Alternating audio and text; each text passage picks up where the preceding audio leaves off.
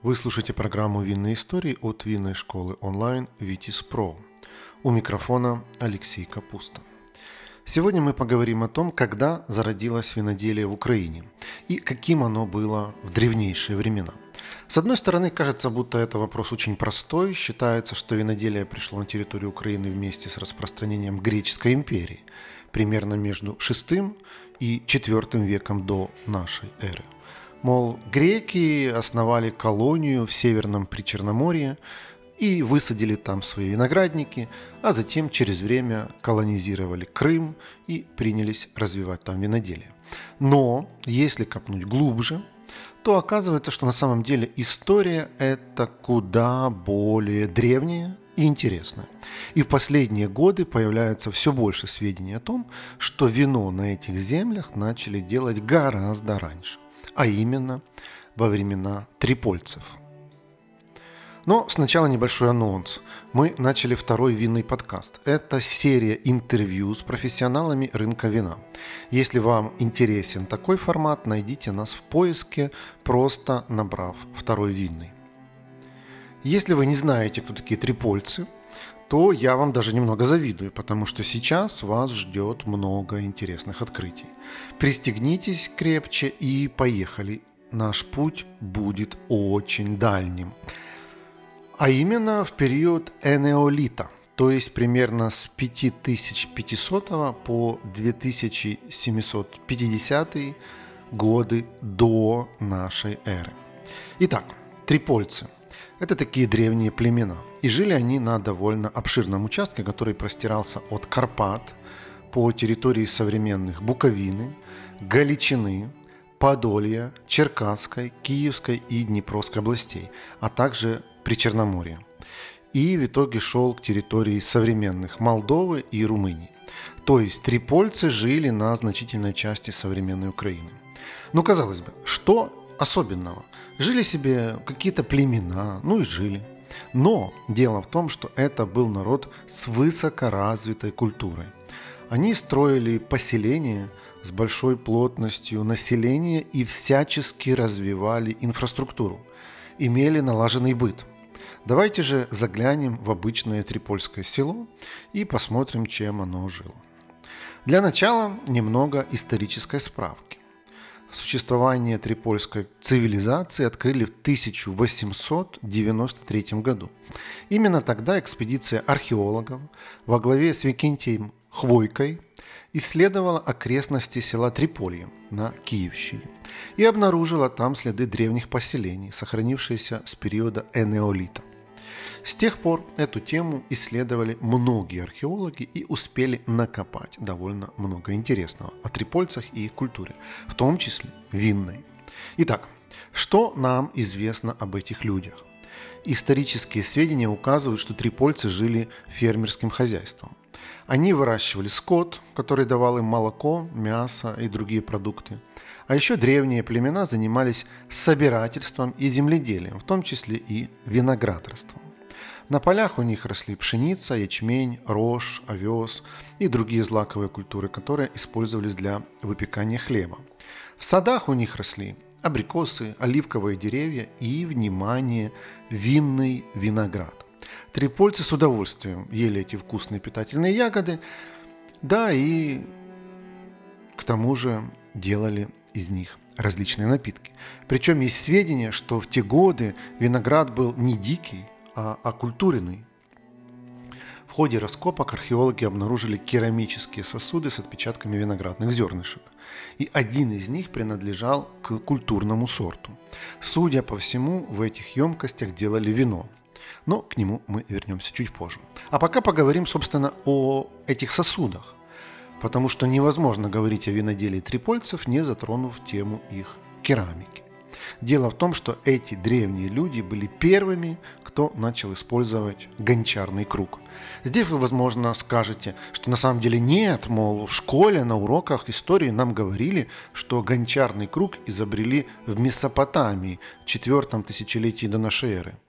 Однако результаты раскопок говорят, что эти сведения уже несколько устарели. И у трипольцев все же есть небольшая фора в этом деле. Благодаря гончарному кругу этим древним людям удавалось сделать глиняную утварь поразительного качества. Это была кухонная и хозяйственная посуда, культовые чаши и другие сосуды. И, конечно же, емкости для изготовления и хранения вина. Все эти предметы трипольцы вылепливали из глины с помощью круга, а затем выпекали в печи. И здесь я хочу немного отойти от темы и сказать, что трипольцам принадлежит еще одно величайшее изобретение в истории человечества. Знаете какое? Ладно, не буду долго вас томить и скажу сразу. Ткацкий станок. Конечно, это был совсем не тот агрегат, который мы можем видеть сегодня, а куда более кустарное устройство. Но, тем не менее, свою функцию оно отлично выполняло. Можете себе представить? 7 тысяч лет назад на территории современной Украины делали ткань. Именно поэтому у трипольцев не было манеры носить шкуры животных, как у северных или восточных соседей. О нет, они уже в те древние годы были страшными модниками и ходили в красивых домотканных нарядах. Женщины носили платья разной длины, юбки, сарафаны. У мужчин в ходу были рубашки и длинные набедренные повязки, украшенные перевязью для оружия. Более того, вся эта одежда была искусно отдекорирована замысловатой вышивкой. Также у трипольцев была в те годы обувь, причем довольно качественная и на все сезоны, от летних сандалий до теплых башмаков для холодного времени года. И, наконец, эти люди охотно носили украшения – медные бляшки, костяные браслеты, бусы, подвески. Из всего этого мы можем сделать вывод, что трипольцы были людьми высокой культуры. А культура в истории становления мира всегда ходит рука об руку с вином. Где есть виноградник, там есть цивилизация а значит нет никакого варварства.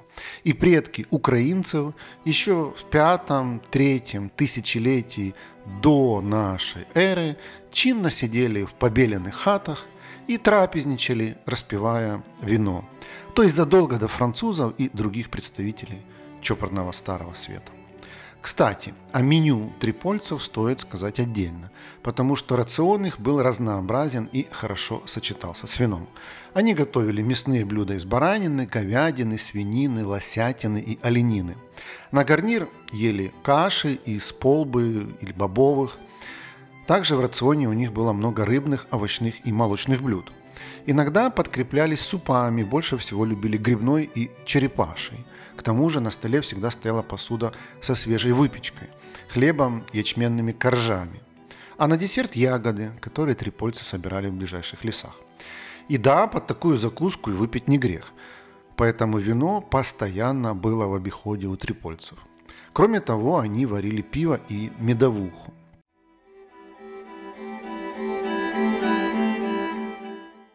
Друзья, наши подкасты «Винная история» и второй винный подкаст медленно, но верно становятся лидерами в своей нише по количеству прослушиваний. Нас слушают настоящие любители вина, а значит, у нас можно купить рекламу.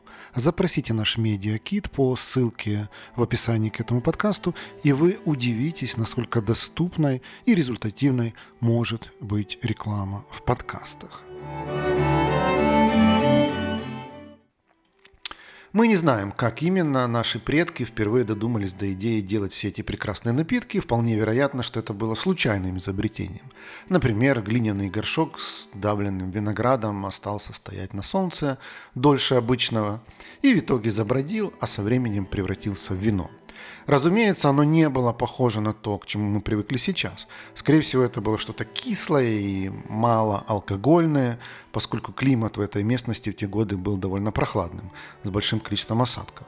Да, и на вид нам это вино вряд ли понравилось бы, ведь в далекие времена люди еще не использовали технологии осветления или прессования, поэтому напиток получился наверное, мутным и с осадком. И тем не менее, это было начало винной цивилизации на территории современной Украины. Увы, как и у большинства древних цивилизаций, у Трипольской случился закат. Начался он примерно в трехтысячных годах до нашей эры. Каковы причины? Ученые выдвигают разные гипотезы на этот счет – это и смена климата, и нарушение экологического баланса, и вторжение агрессивных племен. Однако дело трипольцев продолжала жить на этих землях. Примерно с IV века до нашей эры эти территории начали активно осваивать древние греки и фракийцы. Они обосновались в Крыму, Южной Бессарабии, а также в долинах Буга и Днепра. То есть их экспансия здесь случилась даже раньше, чем во Франции. Если про отношения греков с вином мы более-менее знаем, то о культуре фракийцев стоит сказать пару слов отдельно. Этот древний народ родом с Балканского полуострова, прародитель современных болгар, албанцев и в некоторой степени других соседних народов. Именно фракийцы в период античности считались самыми виртуозными виноделами – их вино было очень ароматным и крепким и славилось на весь тогдашний мир. Сам Гомер его восхвалял. В волю вина у тебя, аргивяне его ежедневно в черных судах от фракийцев привозят по шумному морю. Фракийцы были не только искусными виноделами, но и настоящими эстетами. Для них было важно не просто пить хорошее вино, но делать это красиво. В подтверждение этому на территориях древней Фракии и ее колоний археологи не раз находили золотые и серебряные чаши для распития вина. Это настоящее произведение искусства. Более того, вино в них играло священную роль. Во фракийских храмах поклонялись солнцу, которое, согласно фракийским верованиям, имело тесную связь с сердцем. А сердце, в свою очередь, связывали с вином, потому что оно похоже на кровь. Вот такой интересный логический ряд. Фракийцы были уверены, что вино питает тело и дух.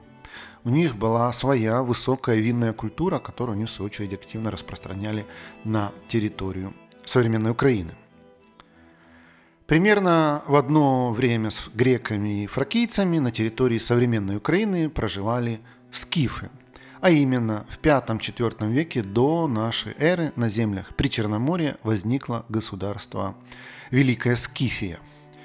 Считается, что это кочевые племена, наряду с сарматами, гунами и прочими, были варварами.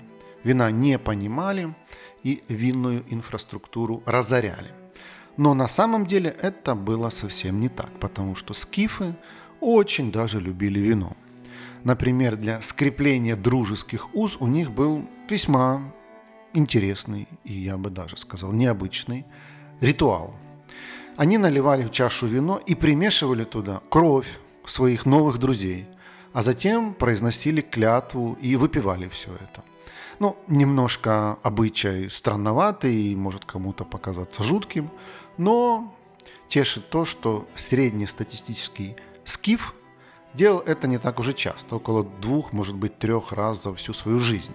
Для этого народа иметь много друзей считалось чем-то вроде распутства.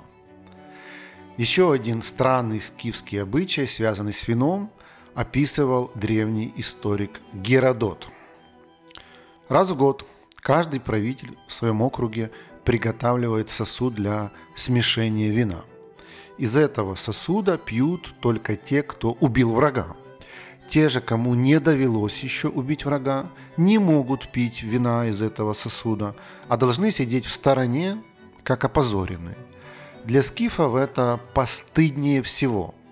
Напротив, тем, кто умертвил много врагов, подносят по два кубка, и те выпивают их разом. Надо сказать, что скифы не только использовали вино в своих ритуальных обрядах, но и любили выпить его просто так, для настроения. Правда, делали это совершенно ну, по-варварски, по тогдашним меркам, а именно без разбавления. Тот же Геродот пишет, что в 513 году до нашей эры в Спарту явились скифские послы с дипломатической миссией. Они предложили спартанскому царю Клеомену объединиться против персов – на то мы порешили, а соглашение, как водится, скрепили вином. И тут оказалось, что скифы привыкли пить вино неразбавленным, что для античной культуры было просто страшным мавитоном. Но ничего не поделаешь, отношения как-то надо налаживать, поэтому царь попробовал, и ему очень даже понравилось. В итоге он жутко напился, но никак не мог остановиться и все приказывал слугам «наливай по-скифски». Фраза быстро вошла у спартанцев в обиход, как и грешок иногда пить вино неразбавленным. В итоге родилось выражение «пить по-скифски», что буквально означало напиваться в хлам. А в дальнейшем это преобразовалось в пить по-свински или еще пить как сапожник. Здесь вы, наверное, спросите, при чем здесь сапожник? Дело в том, что греки переняли у скифов новый вид для них обуви – широкие полусапожки, которые назывались скификами. То есть сапоги в те годы ассоциировались со скифами. Ну вот такая любопытная игра слов. Были и среди скифов те, кто проповедовал умеренность. Например, философ и мудрец Анахарсис писал, «Первая чаша принадлежит жажде, вторая – веселью, третья – наслаждению, а четвертая – безумию». Что же касается Великой Скифии, то этой империи тоже, увы, пришел конец, как и многим другим. После решающей битвы с македонцами 339 году скифы потерпели поражение. С этого момента их государство начало приходить в упадок и в третьем веке до нашей эры прекратило свое существование. Его остатки преобразовались в Малую Скифию, которая во втором веке до нашей эры ее разгромили сарматы. Кстати, они, в отличие от скифов, куда были более дикими и вина не понимали вовсе. Друзья, приглашаю вас заглянуть на сайт нашей винной школы Pro. Там вы сможете найти наши онлайн-курсы, в том числе короткие, стоимость которых сравнима с ценой одной бутылки вина. У нас есть экспресс-курсы для совсем начинающих, есть фундаментальные, углубленные, есть бизнес-курсы и профессиональные обучающие программы для тех, кто хочет сделать карьеру в сфере вина. Нашу страницу найти очень легко. Ее адрес vitis.com Academy.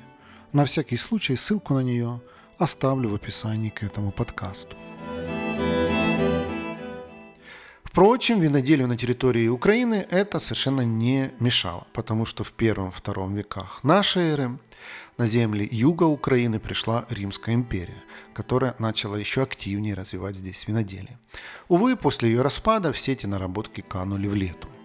По территории современной Украины прокатились набеги кочевых племен, разоривших виноградники.